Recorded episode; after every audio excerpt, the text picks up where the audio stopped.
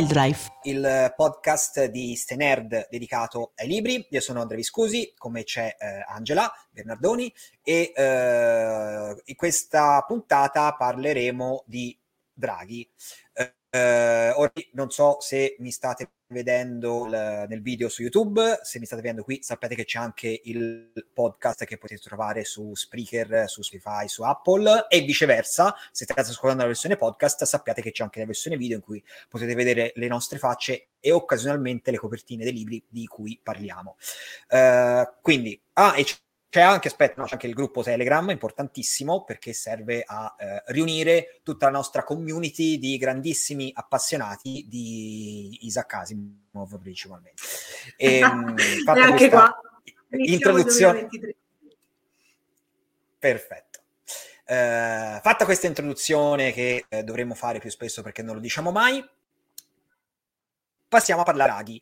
Uh, questa è una puntata che Angela voleva fare da tanto tempo perché l'ha voluta lei, l'ha pensata lei e infatti parlerà principalmente lei, ma non del tutto perché in realtà abbiamo anche pensato, come sempre quando abbiamo un argomento ma eh, non ci sentiamo adeguati ad affrontarlo, allora eh, invitiamo anche un ospite esterno. E l'ospite di questa puntata è Maria Gaia Belli, che per apparire adesso, spero al centro, ha fatto Ciao. Eh, però al centro però una finestra nera. Eccola. Ciao, benvenuta. Ciao. Ciao Maria Gaia, benvenuta. Eh, Maria Gaia Belli che è una scrittrice eh, e che abbiamo eh, invitato in questa puntata per parlare di draghi perché lei è autrice eh, della saga della dorsale che è una, una saga fantasy eh, che per adesso è arrivata al secondo volume di tre, presumo, perché se è fantasy sarà una, una trilogia, cioè da contratto di solito è così, giusto? E adesso vanno anche le tetralogie, eh?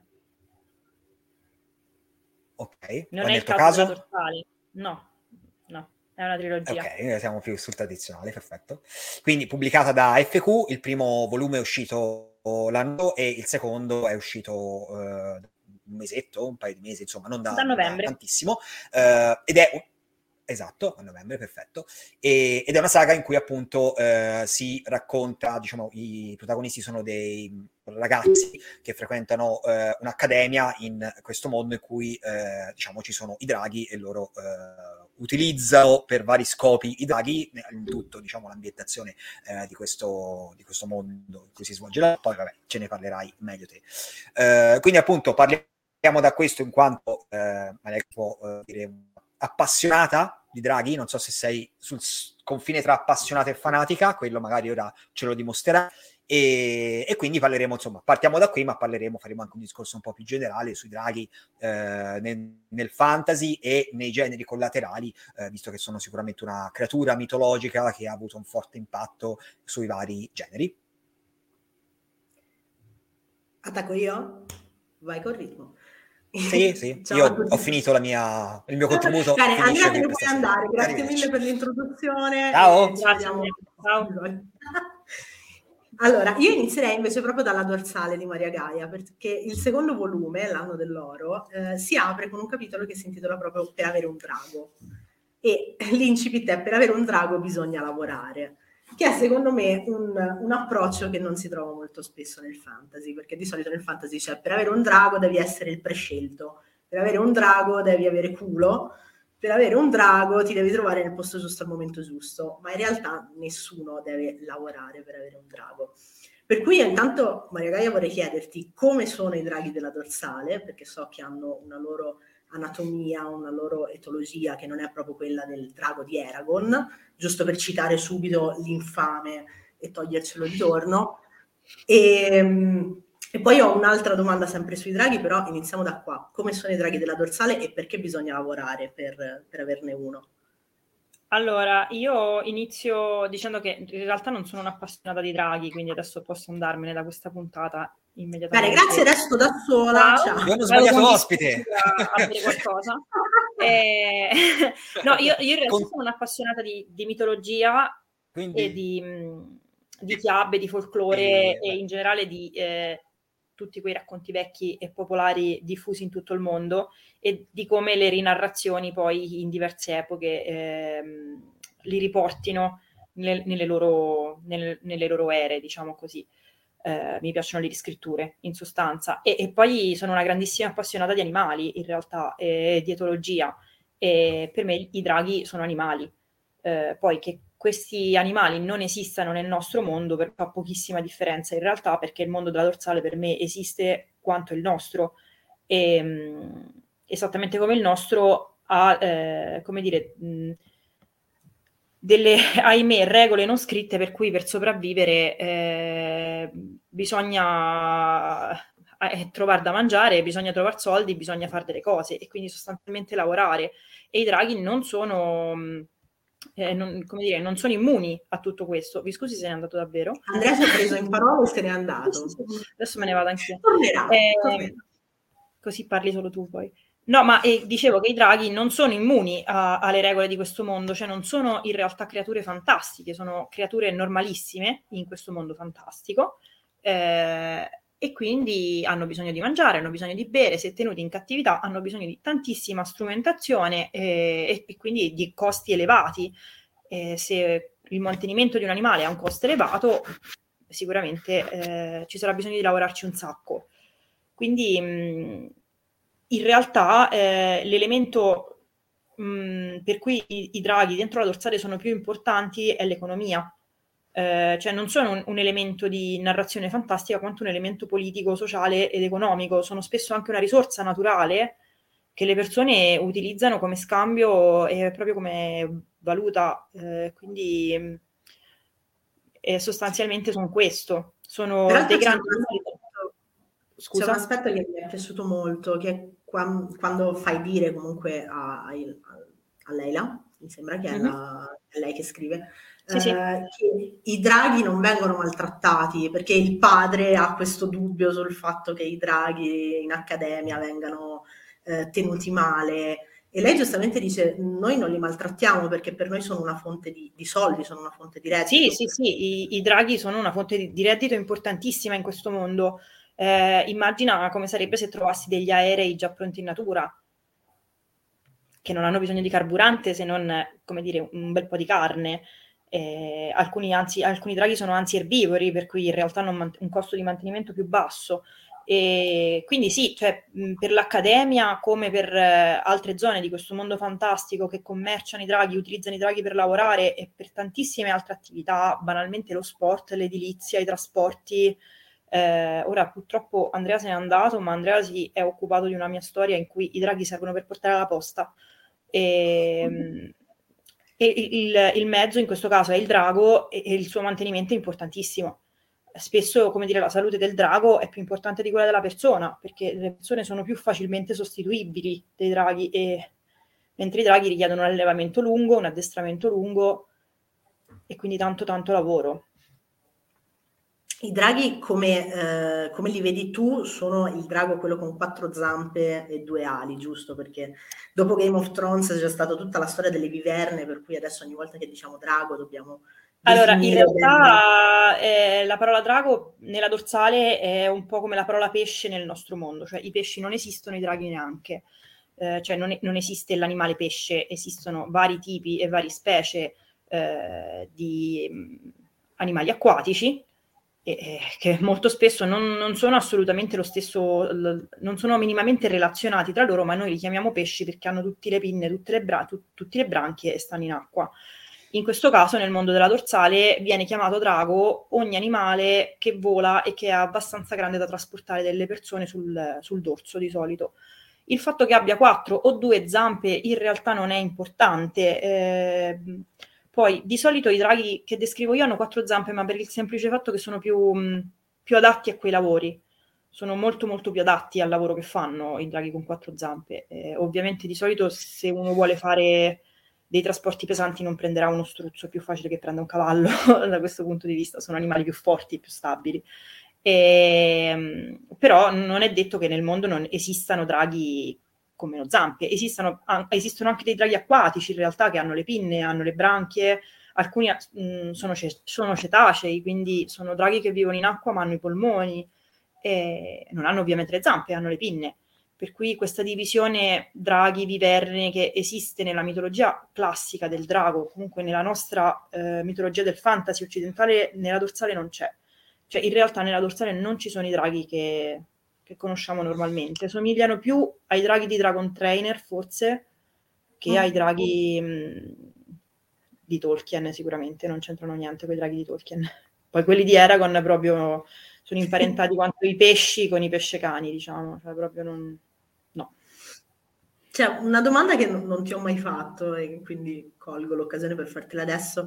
Uh, siccome so che comunque il mondo della dorsale era molto diverso quando tu hai iniziato a, a viverlo, hai iniziato a scrivere le storie o a disegnarle addirittura le prime volte, i draghi ci sono sempre stati o si sono aggiunti in seguito? Uh, forse quando ero molto piccola non c'erano. Cioè questo mondo girava intorno alle persone già da subito in realtà eh, le persone erano molto più fantasiose di così, erano magiche, avevano parti animali, ehm, eh, erano un pochino più manga, non so come dire. Eh, spesso avevano le orecchie, le code, i poteri, eccetera. E a un certo punto i draghi sono, sono entrati, però non, non, saprei dire quando in realtà. Ricordo che a un certo punto hanno cominciato a girare in groppa di drago, però forse più che altro perché era il mondo che necessitava i draghi, non so come dire, era un mondo con una tecnologia non troppo sviluppata, con una tecnologia sviluppata sì, ma non così tanto e con delle asperità naturali enormi, per cui per viaggiare mh, c'è necessità di qualcosa che voli fondamentalmente. E gli aerei non stanno assolutamente bene nel, nel tipo di mondo che ho creato e quindi a un certo punto sono entrati draghi e hanno cominciato ad essere veramente importanti, per cui poi nel momento in cui il mondo è diventato molto meno fantasy di come era all'inizio, i draghi non potevano assolutamente essere scambiati con qualcosa di non fantasy perché hanno quelle caratteristiche che li rendono veramente impossibili da sostituire, cioè è un animale che vola, cioè è una risorsa naturale già presente in natura, pronta per volare ed essere utilizzata così com'è. E non c'è niente con cui sostituirla che conosciamo in realtà. Se, se, non fosse che so che Andrea ha da parte un paio di titoli fantascientifici con dei draghi, mi verrebbe quasi da pensare che il drago nel fantasy sta alla navicella spaziale nel, nella fantascienza. Cioè che a volte sì. Un... No, no, no, di, sì, sì, sì. pronto a, a, smentirmi subito. Ma prima devo dimostrare di aver fatto i compiti, ovvero di essermi aperta la pagina di Wikipedia dei draghi e essermi andata a leggere cose come le, l'etimologia, che vabbè, Draco, Dracon arriva addirittura da, dal proto-indoeuropeo, comunque sembra che sia legato al vedere, cioè il Derk, che sarebbe la radice a cui eh, poi si attacca anche il, il greco Erdacon, Edracon, ehm, è il verbo vedere. E questo già mi ha fatto un po' strano perché in realtà non è che se pensi al drago pensi al, alla vista, pensi a tutt'altre cose. Però chi sono io per dire di no a Wikipedia? E, ehm, quindi, dopo questo grandissimo dubbio, che ovviamente non ho, non lo so, se qualcuno sa a cosa è collegato me lo faccia sapere, uh, mi sono andata a vedere i primi esempi di, di drago, comunque quello che noi considereremo drago. E i primi esempi di drago in realtà sono dei serpentoni, cioè um, Tiamat nella mitologia bab- babilonese, il, um, il, serpente norreno che uh, ma- si mangia la coda e resta intorno al, um, a Midgard, che poi è il figlio di Loki, insomma, tutta sta, sta qua, sono tutti dei serpenti, per cui non hanno quelle caratteristiche che noi poi colleghiamo al drago per come per come lo vediamo oggi. Si rifanno molto di più a quello che poi è la mitologia asiatica, per cui il Dragon Sharon, perché poi io sono andata a ripensare ai primi draghi che, cioè i primi esempi di draghi che ho avuto da, da piccola e alla fine sono il Drago Sharon di Dragon Ball, Malefica in, nella Bella Addormentata nel Bosco e boh, forse Charmander, cioè non lo so, Grisù. Ma no, Grisù aspetta, aspetta, aspetta. Ma- Malefica perché? Mi sfugge qualcosa. Che Malefica si trasforma in un drago. Male- ah, Malefica è un, è un, drago, cioè è una persona drago, non è un drago, cioè non è una persona. No, ok, questa mi... Filippo alla fine combatte contro questo drago che secondo me poi qua potremmo aprire tutto un altro discorso all'atere sul fatto del drago donna, eh, la, la, il male incarnato nel drago come donna, un po' come il T-Rex che è donna, un po' come tutti i draghi di Game of Thrones che sono tutte donne. Ma vabbè, questo ce lo teniamo per quando voglio fare la polemichetta femminista. E, um, tornando ai serpentoni, quindi quando è che c'è questo movimento da, dal serpentone al drago? Non lo sappiamo, però ho trovato una teoria fantastica di un, un antropologo della University of Central Florida. Sai che forse stavo pensando a questa cosa, forse è quella che stai per dire, volevo fare un intervento, ma io una volta ho trovato non so se è quella di cui parli te, se è quella me ne sto zitto, se non è quella ne aggiungo io una che è secondo me una scemenza, però vediamo allora, se è quella. io ho trovato questa teoria che non sta né in cielo né in terra, però mm. eh, era molto divertente lo stesso. David Jones, che è appunto questo antropologo che nel 2000 ha scritto An Instinct for Dragons, un saggio mm. antropologico dove lui sostiene praticamente che la, l'idea di drago che abbiamo noi, il concetto di drago come appunto pericolo a cui sfuggire, eh, sia ancestrale, quindi sia rimasto nei, nei nostri geni da, da, dal momento degli ominidi in poi, e che non sia altro che una fusione dei pericoli che c'erano per in quel momento. per cui uccelli da preda, grandi felini e pitoni. È una teoria assurda, però cioè, dire, è una di quelle cose da cui secondo me si sì, è, però è colorita, è, è, cioè, è, una di quelle cose che t- se tiri fuori a una scena in società comunque fai bella figura. Quindi vi, vi abbiamo ve la, ve la regaliamo, esatto, un argomento. Ma sai l'origine dei draghi qual è? E ti puoi tirare fuori questo aneddotino e C'è dire che è una roba scientifica. C'è anche, soprattutto, cioè, sempre negli stessi anni, sempre nel 2000, c'è stata un'antropologa che ha sviluppato un'altra teoria, secondo me ancora peggio mi sento, che è quella del, della speculazione sui fossili, cioè che i draghi, ehm, la nostra idea di drago, sì sì, sì lo so Andrea, non far così, dai su, che la nostra idea di drago si basi sui primi ritrovamenti di fossili, per cui si parla già dal 300 d.C., quando in Cina eh, trovavano queste che chiamavano ossa di drago, che in realtà erano eh, pezzi di, di scheletri fossili, e, e, che quindi la nostra idea di drago in realtà si ri, riallacci ai fossili di dinosauri.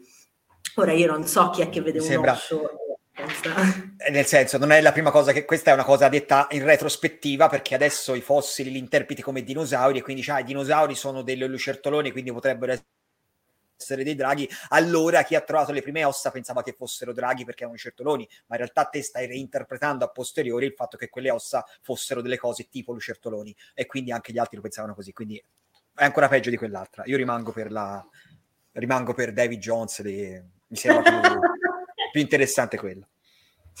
Secondo me, comunque, in tutto ciò il peggio eh, l'ha fatta poi, come dire, la, la, propaganda per le crociate quando ha messo in ballo San Giorgio, il drago, San Siro, il basilisco e tutta quella grande schiera di eroi che ha iniziato a uccidere tutti i rettiloni che si trovava davanti per il semplice motivo che, non lo so, se la dovevano rifare con qualcosa. Per cui il drago è diventato poi nella cultura occidentale, soprattutto quella cristiana, l'incarnazione del male, del diavolo, di, di, tutto ciò che ti porta fuori strada, insomma riprendendo anche un po' il serpente del, del peccato originale. Quando poi in realtà nella cultura asiatica abbiamo il drago molto diverso come forma perché è un serpentone senza ali e con i baffi da, da pesce gatto, che però è portatore di fortuna e collegato uh, prevalentemente all'acqua e all'aria come elementi, mentre il drago occidentale eh, per antonomasia legato al fuoco perché sputa fuoco e alla terra perché sta sottoterra nelle,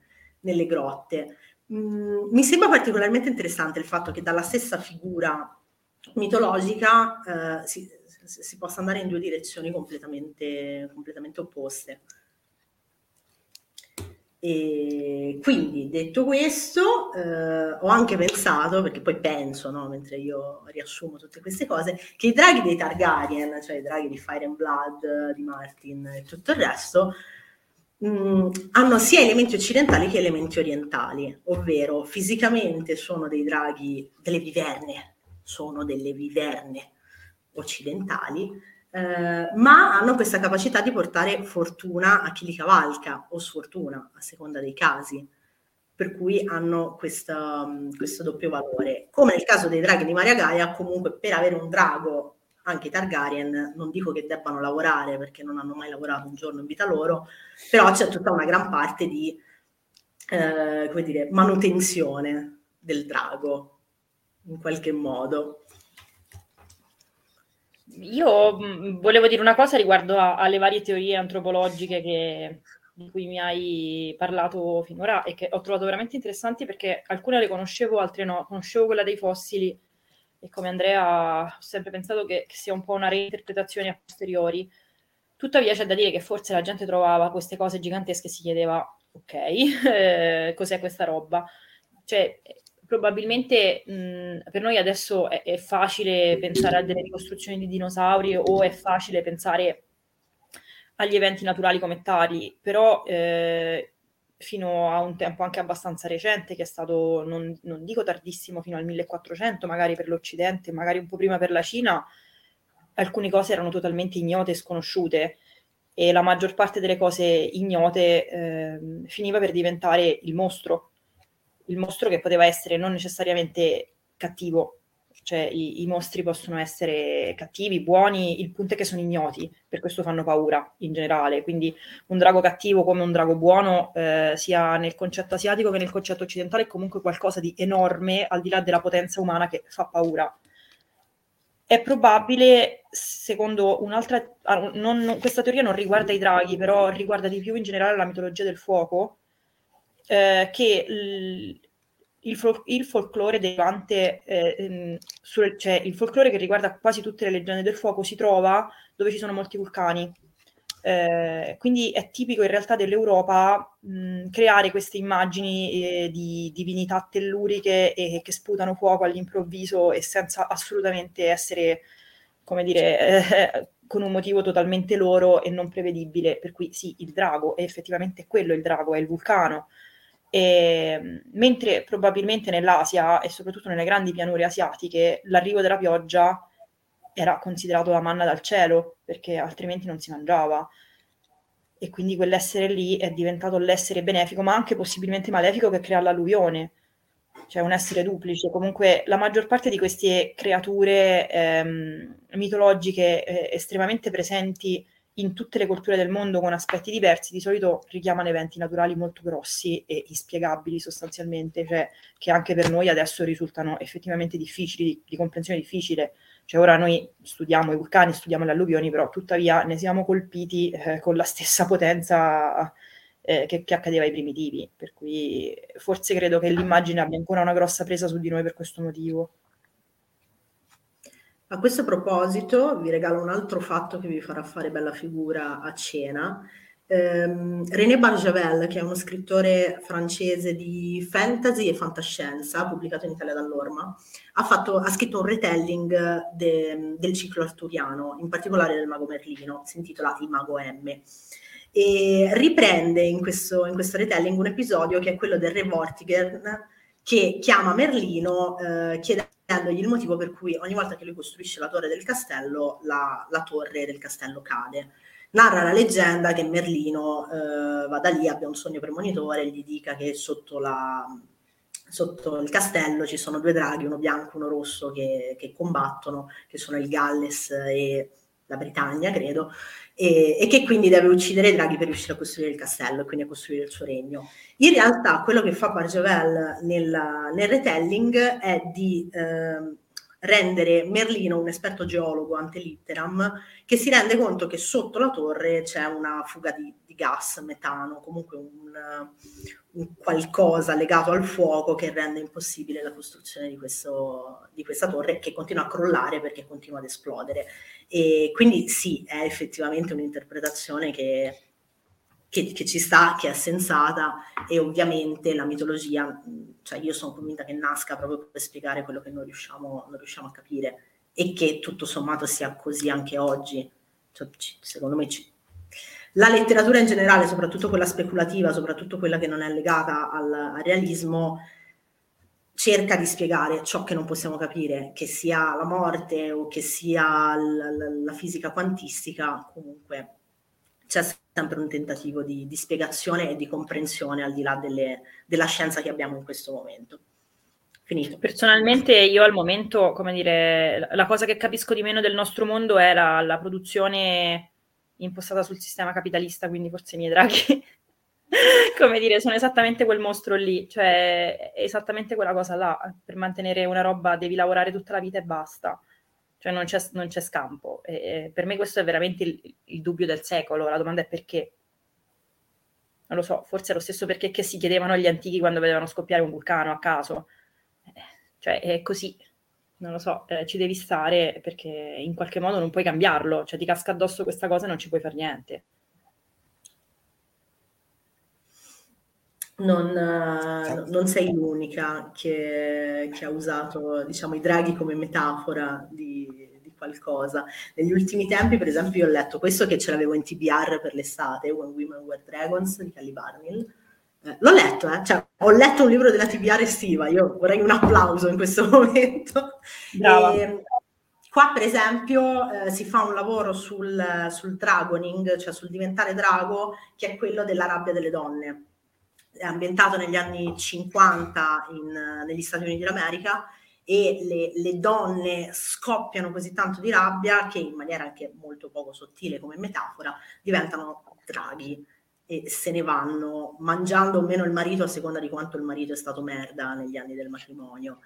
E, e è interessante perché in realtà non è l'unico esempio che, che, ho trovato, è uscito recentemente per Mondadori Burn di Patrick Ness e anche lì c'è questo uso del drago come quello è ambientato durante la guerra fredda e ci sono draghi sovietici e draghi americani e è un attimo fuori di testa non ho ben capito dove volesse andare a parare.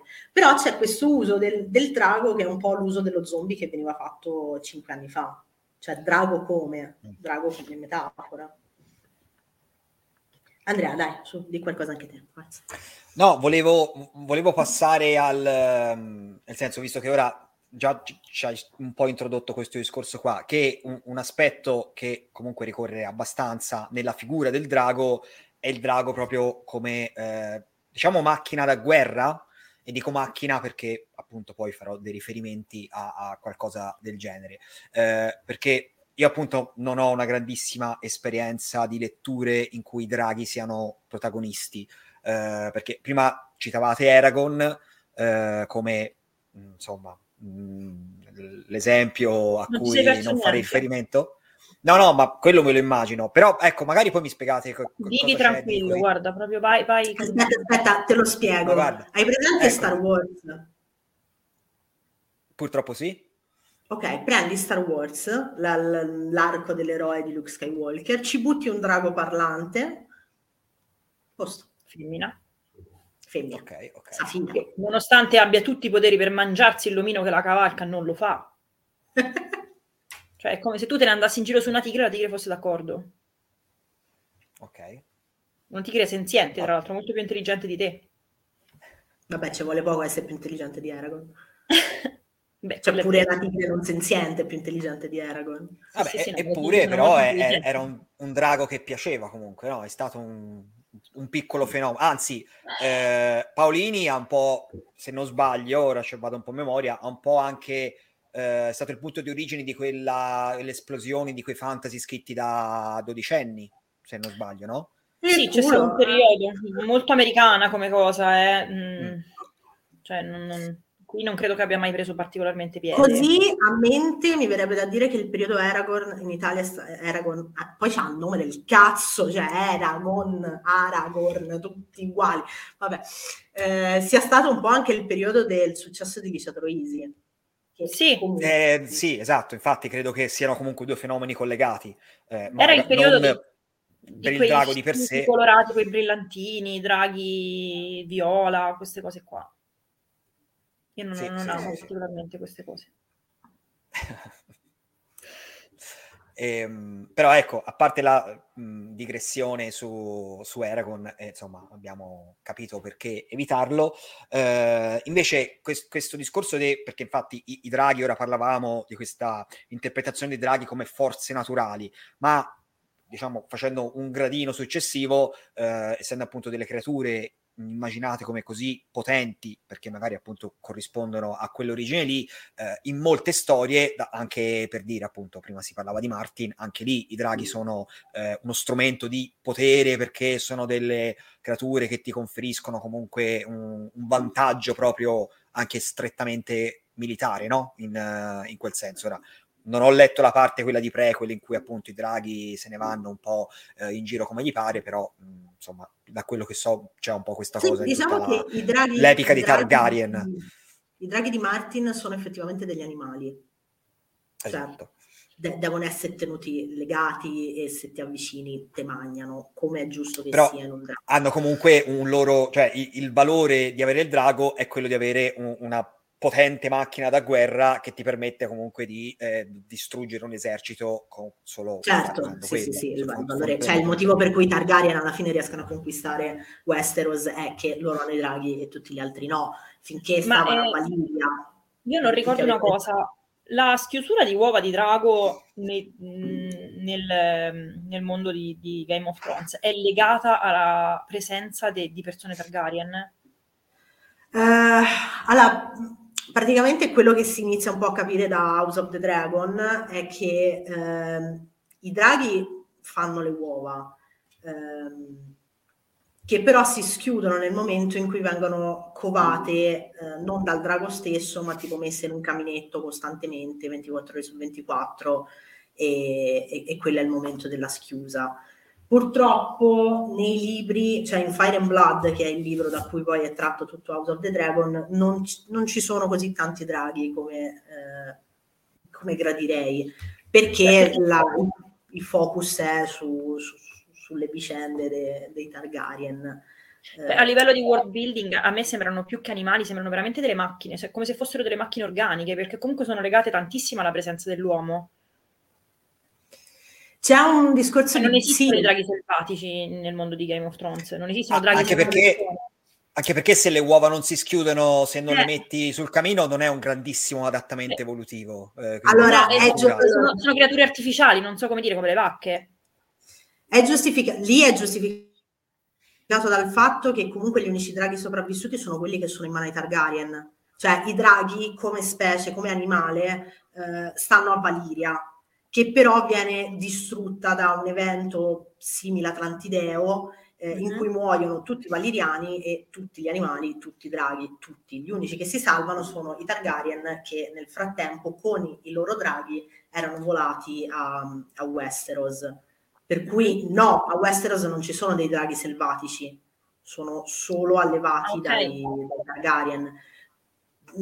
Precedentemente non si sa, considerato che Martin manco finirà di scrivere i libri principali. Oddio, Vediamo. guarda, conoscendolo potrebbe scrivere un, così, un saggio di 700 pagine sui draghi invece di scrivere Piuttosto finale. che... Sì, sì, certo, certo. Sì. Nel caso quello io me lo leggerei volentieri.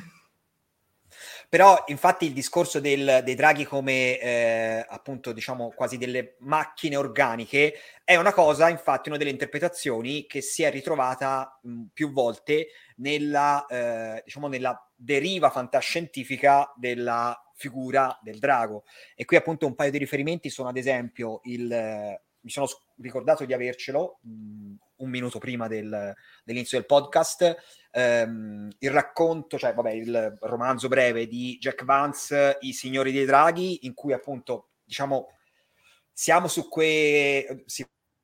parla di fantascienza perché, vabbè, all'epoca eh, pubblicava su riviste di fantascienza, però eh, siamo su quel eh, Planetary Romance perché comunque è un'avventura epica dai caratteri molto fantasy, eh, però che si svolge su un altro pianeta in cui, che è stato colonizzato dagli umani, eh, che però sono continuamente attaccati da una razza aliena esterna e loro per difendersi, ehm, a partire da una, mh, diciamo, un animale della fauna locale, lo allevano per farlo diventare quello che a tutti gli effetti è un drago e usarlo come arma per combattere contro questi alieni che li tormentano. E una cosa molto simile, eh, avviene anche nel ciclo dei Dragonieri di Pern di eh, Anne McCaffrey, eh, credo, non so se l'ho pronunciato giusto, mi sbaglio sempre dove sta la R in questo nome, e mh, in, quella, in, questa saga qui, eh, anche qua ci sono gli umani che hanno colonizzato un pianeta, Pern appunto, eh, e questo pianeta mh, viene spesso attaccato da diciamo de- de- degli alieni anche qui, però sono delle entità un po' strane che non si sa neanche se siano del tutto senzienti, quindi comunque vengono spesso eh, diciamo sottoposti agli attacchi di questi fili che cadono dal cielo e siccome questi fili eh, devono essere diciamo presi al volo e possono essere distrutti con il fuoco, allora a Pern si alleva anche qui un, un, animale che deriva dalla fauna locale, che poi, siccome deve volare, deve sputare fuoco, come lo chiami, è un drago. E anche questo ciclo di McCaffrey in realtà eh, all'inizio, che è piuttosto lungo, all'inizio ha tutto l'aspetto di un, un, appunto una saga fantasy classica, eh, non si sa nemmeno che questo è un mondo che in realtà è stato colonizzato dagli umani e che è tipo 10.000 anni dopo che non si ricordano neanche le loro origini del pianeta Terra, però via via vengono fuori queste diciamo, questi elementi di backstory per cui si capisce che anche le, i draghi sono proprio un, una creatura che è stata allevata e selezionata per diventare quella cosa lì. Quindi è un po', rientra un po' nel, nell'ambito della legge di Clark, per cui è magia solo perché è una tecnologia molto avanzata di cui non si conoscono eh, veramente le, eh, le origini. E un altro invece eh, esempio di questo qui, questo invece un po' più eh, meno incline al, al, fantasy, almeno nella forma, eh, è quello dei draghi del ferro e del fuoco di eh, Michael Swanwick. In questo caso invece sì, ha diciamo le... questo l'avevamo già citato quando si parlava forse del clock punk, nell'episodio in cui facevamo tutti i vari esempi di punk. Um, questo parte diciamo fa la cosa opposta perché è ambientato in un mondo fantasy che è parallelo al nostro, perché ci sono ad esempio la protagonista è una changeling, cioè è una bambina che è stata rapita dalle fate eh, scambiandola con un'altra, un'altra creatura, eh, quindi insomma roba della mitologia sempre nordica, credo, roba del genere, eh, e che quindi viene portata nel, nel, mondo fantasy che è popolato appunto di eh, le, sol- le solite figure, elfi, gnomi, nani, tutta questa roba qua, che però comunque hanno un loro mondo ehm, vero, cioè appunto non è eh, il, il, mondo fantasy classico, ma è un mondo molto, eh, diciamo, solido. Eh, e qui i draghi sono effettivamente delle macchine, non sono delle creature biologiche, ma sono delle macchine costruite, che però sono macchine eh, senzienti, intelligenti e quindi in questo caso i draghi eh, sono macchine da guerra perché vengono utilizzate nelle guerre che ci sono tra le varie fazioni in questo mondo e però appunto sono mh, draghi veri e propri però meccanici che eh, funzionano tipo a, a, a, manovella, a carica, a vapore però sono anche eh, intelligenti. Quindi anche qui abbiamo il drago che è inteso come la macchina da guerra definitiva ma che è qualcosa che gli umani o comunque diciamo le, le, le, la, la, civiltà eh, che, che, abita il pianeta ha costruito per poterla utilizzare nelle guerre, negli scontri che deve portare avanti. Sono dei droni. Questo... Sì, sostanzialmente sì, droni come vengono, come potrebbero essere costruiti in un mondo che parte da, essendo popolato da creature mitologiche, sostanzialmente. Io invece stavo pensando che in realtà un romanzo che parla di draghi come animali c'è, me lo ricordo, eh, non credo sia mai stato pubblicato in Italia, credo sia dei primi anni 2000, una roba del genere. Eh, si intitola A Natural History of Dragon, a memoir by Lady Trent.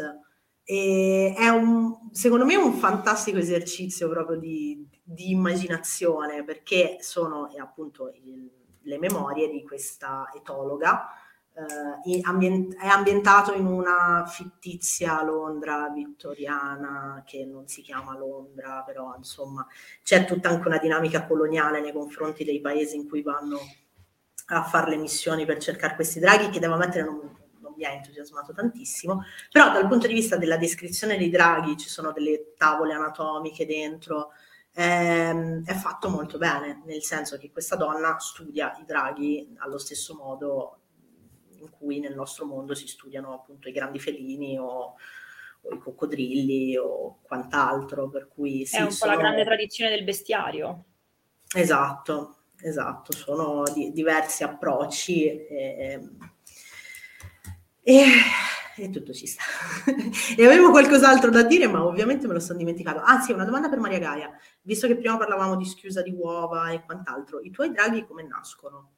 Uh, questa è una bella domanda. Ci vorrebbe uno, uno dei miei personaggi allevatori a cui chiedere aiuto, ma non c'è, eh, quindi me la caverò da sola.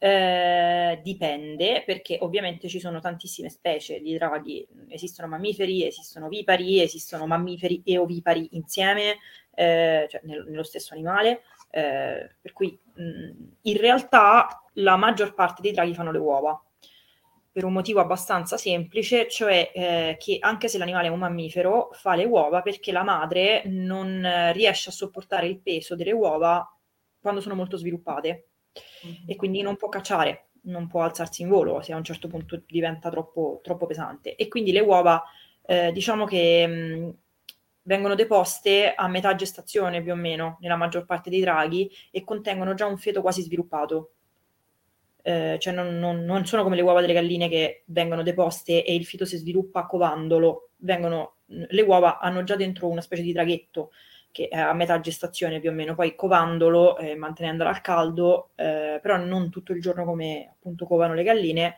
piano piano si sviluppa. E di solito da, da queste uova esce un animaletto già abbastanza indipendente che cammina, mangia, fa, fa un po' tutto da solo. Eh, alcuni draghi allattano, però diciamo che la dieta de- dei draghi cuccioli di solito è già abbastanza mista, cominciano mangiando piccoli animali eh, e quindi non si sostentano solo sul cibo che dà la madre, che spesso fa come gli uccelli anche, cioè vomita il cibo in bocca ai, ai cuccioli. Eh, in allevamento questo è un po' diverso, perché molte volte in allevamento le uova appunto a metà gestazione vengono tolte e messe in incubatrice e selezionate a seconda di cosa ci devono fare, eh, a seconda del tipo di drago che deve essere selezionato, della razza. E, e, ehm, una cosa che volevo dire in merito a questo e che mh, trovavo simpatica è che eh, Andrea adesso diceva che c'erano tutti questi animali della fantascienza che venivano selezionati sostanzialmente per la loro aggressività e la loro capacità mh, bellica eh, mentre in accademia e spesso negli allevamenti della dorsale viene fatto il contrario, cioè viene fatto il processo che è stato fatto con i cani, cioè vengono selezionati animali più docili, animali più facili da addomesticare e da utilizzare nel mondo poi quotidiano de- delle persone che ci lavorano. E è molto raro. Eh, sì, nel mondo civile, cioè devono essere animali docili, obbedienti, per cui eh, la maggior parte dei draghi d'allevamento ha delle caratteristiche f- anche fisiche che non hanno i draghi selvatici, magari hanno la pelliccia a macchie, la pelliccia colorata, mentre i draghi selvatici non ce l'hanno, oppure hanno meno corna o hanno corna m- meno lunghe, più arrotondate, spesso hanno le orecchie penduli, invece i draghi selvatici hanno le orecchiette più piccole, un pochino a punta, hanno i denti un pochino meno sviluppati, insomma è, è un allevamento che dura da eh, migliaia di anni, per cui ovviamente si sono sviluppate tantissime razze, quasi sottospecie, che sono proprio artificiali. E, e, le nascite in questo caso in allevamento vengono proprio controllate e selezionate, cioè gli accoppiamenti vengono scelti apposta per creare quel tipo di eh, razza là e, e, poi anche l'uovo viene gestito poi in realtà dalle persone. Nella dorsale, nella dorsale 3 se ne parlerà di questa cosa, eh? Comunque ci sa- cioè, approfondirò lì. Ci però dicevo, nel, nel, nel, tuo, nel, tuo, mondo però ci sono anche i draghi selvatici. Sì, sì, sì, sì, ci sono, ci sono, esattamente come nel nostro ci sono i lupi e ci sono i cani. Eh, sì, ci sono i draghi selvatici, alcuni di questi draghi sono semi-selvatici, nel senso che sono di... Mh, eh, come dire, di razza naturale, cioè sono animali nati e cresciuti in natura, però spesso stanno in delle riserve di caccia che poi eh, degli esemplari precisi vengono catturati e portati in allevamento di solito per farli riprodurre o per addestrarli e, con cui si fanno dei draghi particolari, di solito quelli da corsa o quelli da assalto appunto per motivi bellici, che hanno una parentela molto più vicina al, al selvatico e quindi un'aggressività più elevata. Eh, poi ci sono proprio i selvatici selvatici che è meglio non dargli fastidio, cioè ci sono anche draghi non addomesticabili nel mio mondo, eh, draghi velenosi, draghi assolutamente non possibili da, da avvicinare, eh, che stanno soprattutto nella parte est del mondo dove infatti sono diffusi altri tipi di allevamenti ma non di drago, perché quelli sono dragacci, cioè spesso spaventano solo le mucche, se le mangiano, avvelenano le persone sono tipo delle vipere volanti. Avvelenano le persone? Sì, perché sono velenosi alcuni. Cioè, nel senso, sono animali che non... Sono, sono tipo de, dei grossi ser- delle vipere volanti, non sono gigantesche per fortuna, però... Cioè, di solito si mangiano le mucche, si mangiano i cavalli e gli allevatori, come dire, ne fanno le spese di questa cosa. Difficile che si mangino le persone, però a volte se ne mangiano. Capita.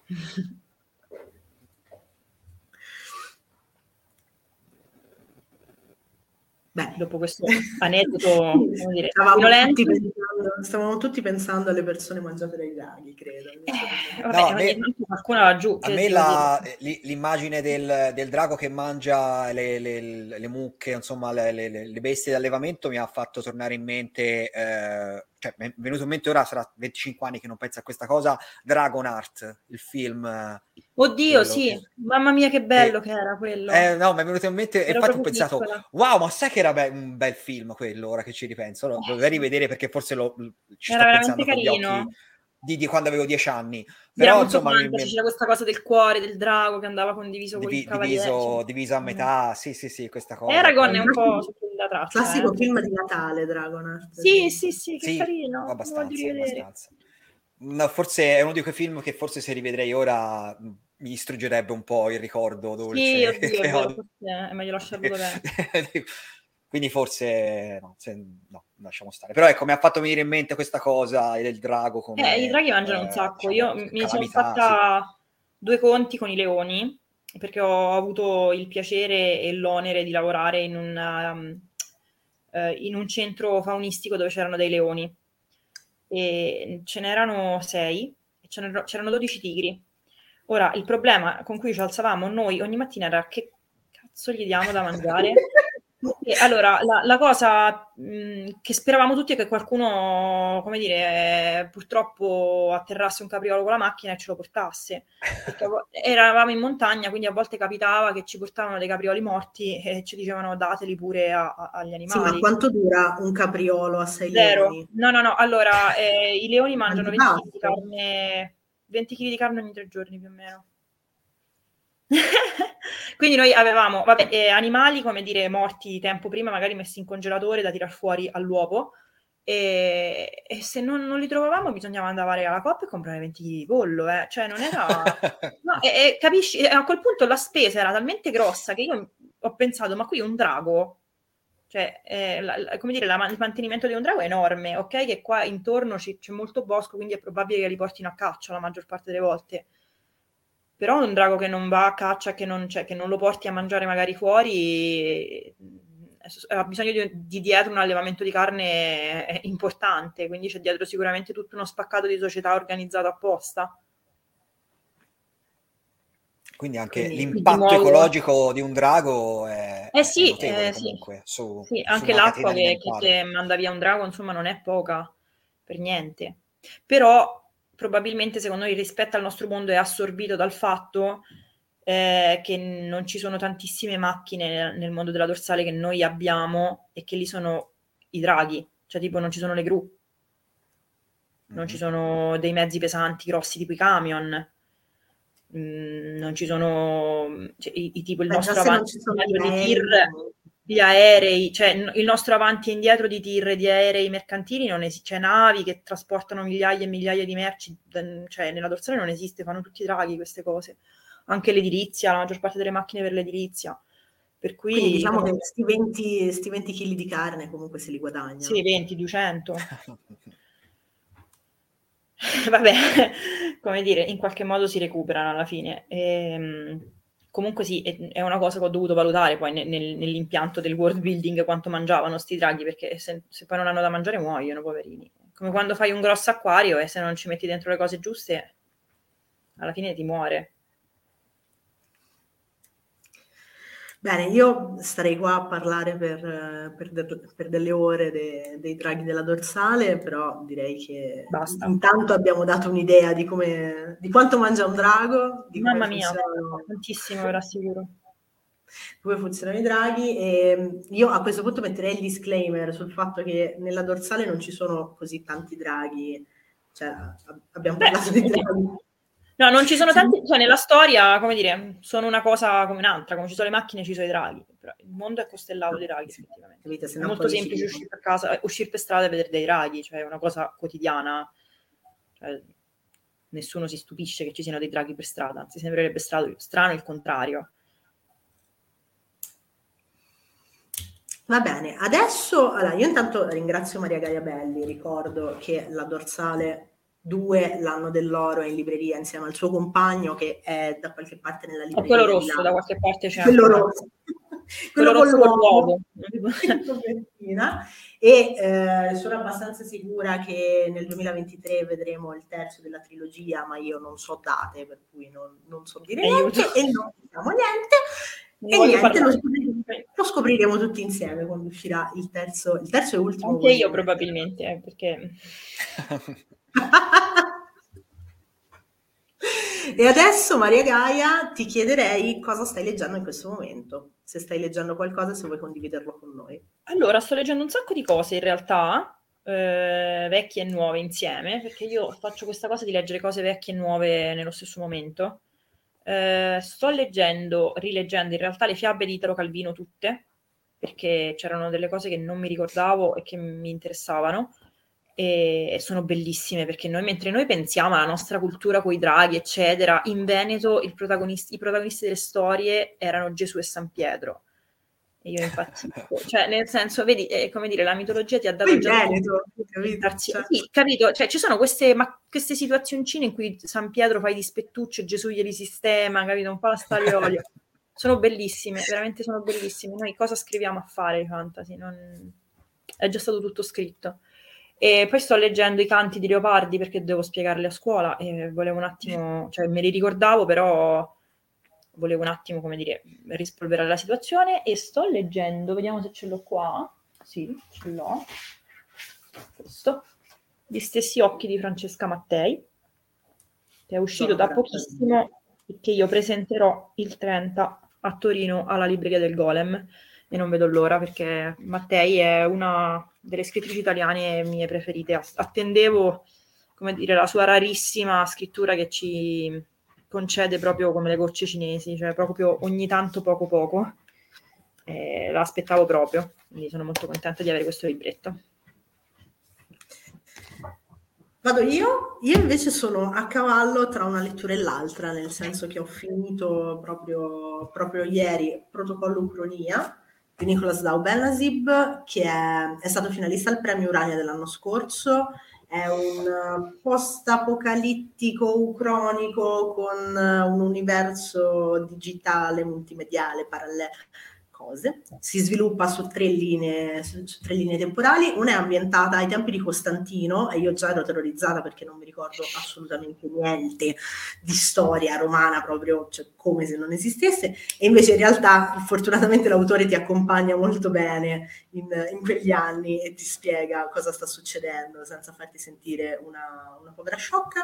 E, ehm, c'è poi una linea temporale ambientata ai nostri tempi in cui diciamo il focus è più che altro sulla concezione di anima, su cosa ci rende ciò che siamo e poi andiamo nel post apocalittico con il Papa che fa cose ed è un romanzo in realtà molto interessante, molto di azione. Io forse avrei preferito un pochino più di filosofia, ma so anche di essere una persona noiosa e che in realtà eh, il thriller action funziona molto bene. E... Se è arrivato in finale al premio Urania ci sarà un motivo. Era perfetto. Guarda, allora, eh. io non ho ancora letto Spine perché sai che la mia lista di lettura è molto, è molto lunga. Però questo aveva tutti gli elementi perfetti per vincere il premio Urania, nel senso che c'è un ottimo equilibrio appunto tra azione e speculazione, c'è mh, que- quei temi un po' fricicorini che piacciono ai lettori di Urania, tipo appunto l'antica Roma, il... No, ci, ci, sta, mi è piaciuto. Mi nazisti? È piaciuto nazisti? Niente nazisti, eh, vabbè, ci sono cristiani, ah, pure nazisti. Eh, allora, allora, allora. Ah, eh. vabbè, insomma, siamo lì, ok, ok, giusto. Ti ho detto c'è il Papa, dai, non è che possiamo... Papa e nazisti insieme è un po' too much. Ecco.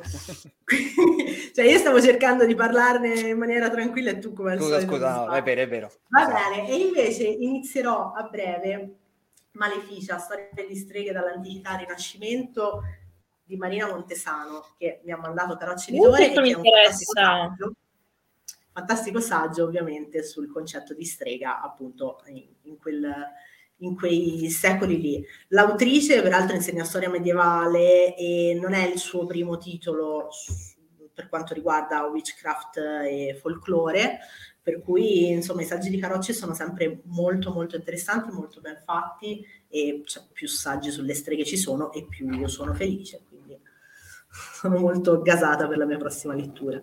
Tu Andrea? Senti, io molto più modestamente, perché qui abbiamo tirato fuori Calvino, Leopardi, eh, i saggi su... Beh, no, non, non me ne voglia, insomma, la- la- l'autrice. Ma perché io leggo sempre le stesse cose, cioè io li avevo già riletti e, non lo so, cioè non sono autistica, leggo sempre le stesse cose. Ciclica. In realtà non ho letto la- la- neanche la metà delle cose che avete nominato voi durante, ero lì tipo ok. no, vabbè, ma è normale. di essere No, io comunque non ho, mai, non ho mai visto Dragonheart, per cui cioè, No, questo è come se, ma eh, lo so. Io ho visto Eh. Solo il primo Dragon Trainer, non ho visto quegli altri. Neanche Anche se io. mi No, si dice che due, mi si dice che è una trilogia ben equilibrata, però ho Sì, sentito dire. di sì. Io non ho visto Quindi, l'ultimo. Vabbè, comunque, insomma, vedi, ognuno ha, i suoi, ha le sue lacune negli argomenti. Eh, comunque, io sto leggendo un eh, fantasy con eh, anche qualche venatura un po'. Allora, è un fantasy con eh, ambientazione storica e con anche un, un- un po' una componente anche romance. Pensa te, che roba. Eh, eh, che è Dolomites di Sara Simoni, pubblicato da Acheron, che ora che ci penso, probabilmente l'avevo citato come uno dei libri che avevo preso a uno Stranimondi, quindi forse, ma non di quest'anno, forse di due anni fa. Quindi, tipo nella prima edizione del podcast. Quindi, questo è l'intervallo meglio che ci metto io a, le- a prendere un libro, eh, cioè a leggere un libro che ho preso. Quindi andate a vedere quando è che ho parlato. Oh, ho preso questo libro e pass- sono passati, penso, 21 mesi e adesso lo sto leggendo. E, ehm, quindi, appunto, è un fantasy ehm, in cui ci sono eh, appunto, gli umani, ma anche creature mitologiche. Ci sono questi Salvan che, sono, che derivano comunque da una figura tipica del folklore, quindi ci sono molti riferimenti al folklore della, eh, insomma, de- delle Dolomiti di, di quelle zone là. E, mh, quindi sono questi che sono, mi viene da dire tipo elfi dei boschi, ma in realtà sono delle creature non del tutto umane perché sono mh, me- mezzo vegetali, hanno tipo la, la pelle come corteccia, gli crescono i fiori in testa, roba del genere. Eh, e poi ambientato appunto intorno all'anno 500 durante la, eh, la discesa dei Goti che stavano conquistando l'impero romano, quindi appunto eh, tra i protagonisti c'è eh, la figlia dell'imperatore, no, imperatore, insomma, del re Teodorico, che appunto stava eh, comunque prendendo il controllo dell'impero, de- di quello che rimaneva, insomma, quindi ci sono elementi storici mescolati a questa, eh, insomma, a, a quest'altra componente qua di, di creature fantastiche. E c'è appunto questo scontro tra umani e queste creature che appunto si odiano a vicenda perché o- ognuno considera l'altro come un abominio e quindi eh, c'è proprio questo mh, tentativo di sterminio completo di questa razza dei Salvan che arriva quasi a, a termine finché appunto c'è questa eh, principessa praticamente dei, dei Salvan o Salvan, oddio non so l'accento dove va, che è l'unica sopravvissuta e che deve cercare di liberare il suo popolo prima che venga del tutto distrutto. Ehm, sono a circa metà, se dovessi dire che proprio proprio mi ha preso, no, no, no, no, devo dire di no. Beh, ma Più lo altro, sappiamo beh, che sei, sei arido, senza cuore, per cui romance... Esatto, cioè nel senso, Esatto. penso di non essere esattamente il destinatario di questo tipo di, di- di cose, però insomma, siccome mi troverò a confrontarmi con questo pubblico quando uscirà il mio prossimo li- libro, allora devo iniziare. Un ce l'hai una data di uscita, ma possibile che non riusciamo a fare uno scoop Sì, no, no, no, beh, sì, sì, sì, più approssimativa sì, eh, si parla di fine, fine estate, diciamo, dovrebbe, en- entro settembre probabilmente, Io spero che non sia il 15 d'agosto perché sarebbe insomma non proprio Eh. lo slot ideale per, per l'uscita di un libro, però per il ritorno a scuola dovrebbe esserci. E, e visto che mi stanno un po' collocando in quella fascia di pubblico lì, quindi devo iniziare a conoscere eh, il mio nemico praticamente. Benissimo, E- benissimo migliore io leggerò, io leggerò il tuo libro e lo valuterò sulla scala Hunger Games, vero? Sì, sì, sì, va bene, va bene, sono, sono pronto, sono pronto a questo. E... Però insomma, vabbè, comunque, eh, Dolomites, eh, diciamo, non è esattamente la mia lettura ideale, però per, per i suoi scopi, per il suo target, sicuramente è, è un libro, beh, è costruito bene, quello sicuramente sì. Poi alcune dinamiche non sono quelle che mi convincono di più, ma quello perché appunto sono io che sono vecchio e ormai non ho più emozioni e quindi vabbè, vabbè funziona così per me. Vabbè, chiudiamo con questa nota agrodolce. Uh, allora, di nuovo, grazie Maria Gaia, per, Maria Gaia per essere stata qua con noi. grazie a voi per l'invito. Quando vuoi venire a parlare di cose, noi siamo, siamo sempre disponibili. Cose. Quando volete parlare di caravelle portoghesi, io posso occupare due ore. Bene, ah, bene. potrebbe essere... Sono veramente dei draghi, dei draghi marini, secondo me. Non male, ci, ci, ci, penseremo. Magari lo facciamo d'estate, quando andrei impegnato con il book tour a Ferragosto. Siete sicuri esatto. che d'estate la gente non va più al mare poi, eh? Mai più. Io, io, sono terrorizzata da qualsiasi cosa sia nell'acqua salata. Eh, quello è un, un, buon motivo per esserlo. Per cui... Fai bene! Fai bene, te l'assicuro che fai assolutamente bene essere terrorizzata dall'acqua salata. Ma sono anche terrorizzata dall'argomento del prossimo podcast, che adesso vi dirà Andrea, perché io farò perché scena vita, La prossima settimana, finalmente, una grandissima richiesta eh, andiamo avanti con il percorso storico de- delle varie correnti, epoche della fantascienza e parleremo finalmente, cioè parlerò finalmente del cyberpunk, come tutti ci avete chiesto. E, per fortuna. Vabbè, e quindi sarà la puntata in cui io parlo, al, al, contrario di questa, infatti ce le siamo divise apposta, questa è la puntata dove io non avevo niente di utile da dire, la prossima invece parlerò solo io, infatti forse magari non ci sarà neanche Angela. Faccio un cartonato. Sì, sì, più o meno. O, o, o, stai con la connessione, quella tua solita, che quindi comunque stai sempre... Questa fantastica connessione pixelata che vedete anche in questo momento. Siete fortunati voi fa... che ci vedete su YouTube fa anche molto cyberpunk proprio de- delle origini. Se vedi Johnny Mnemonic c'è quegli effetti là, no? Tutti pixelati. Eh, esatto. quindi sarebbe, sarebbe, a tema. Comunque, insomma, la prossima volta faremo davvero l'episodio sul cyberpunk e riprendiamo quindi la serie della storica sulla fantascienza. E quindi appunto... salutiamo e ci troviamo su Telegram. C'è il link qua. È vero. Ciao. Ciao a tutti. Ciao.